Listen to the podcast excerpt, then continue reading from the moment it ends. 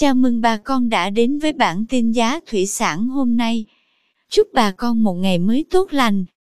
Hôm nay 15 tháng 8 năm 2021, giá tôm thẻ kiểm kháng sinh tại khu vực Bạc Liêu như sau. Tôm thẻ size 20 con giá 210.000 đồng 1 kg.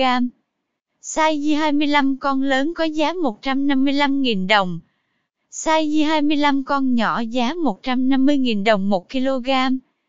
Size 30 con lớn đang có giá 132.000 đồng.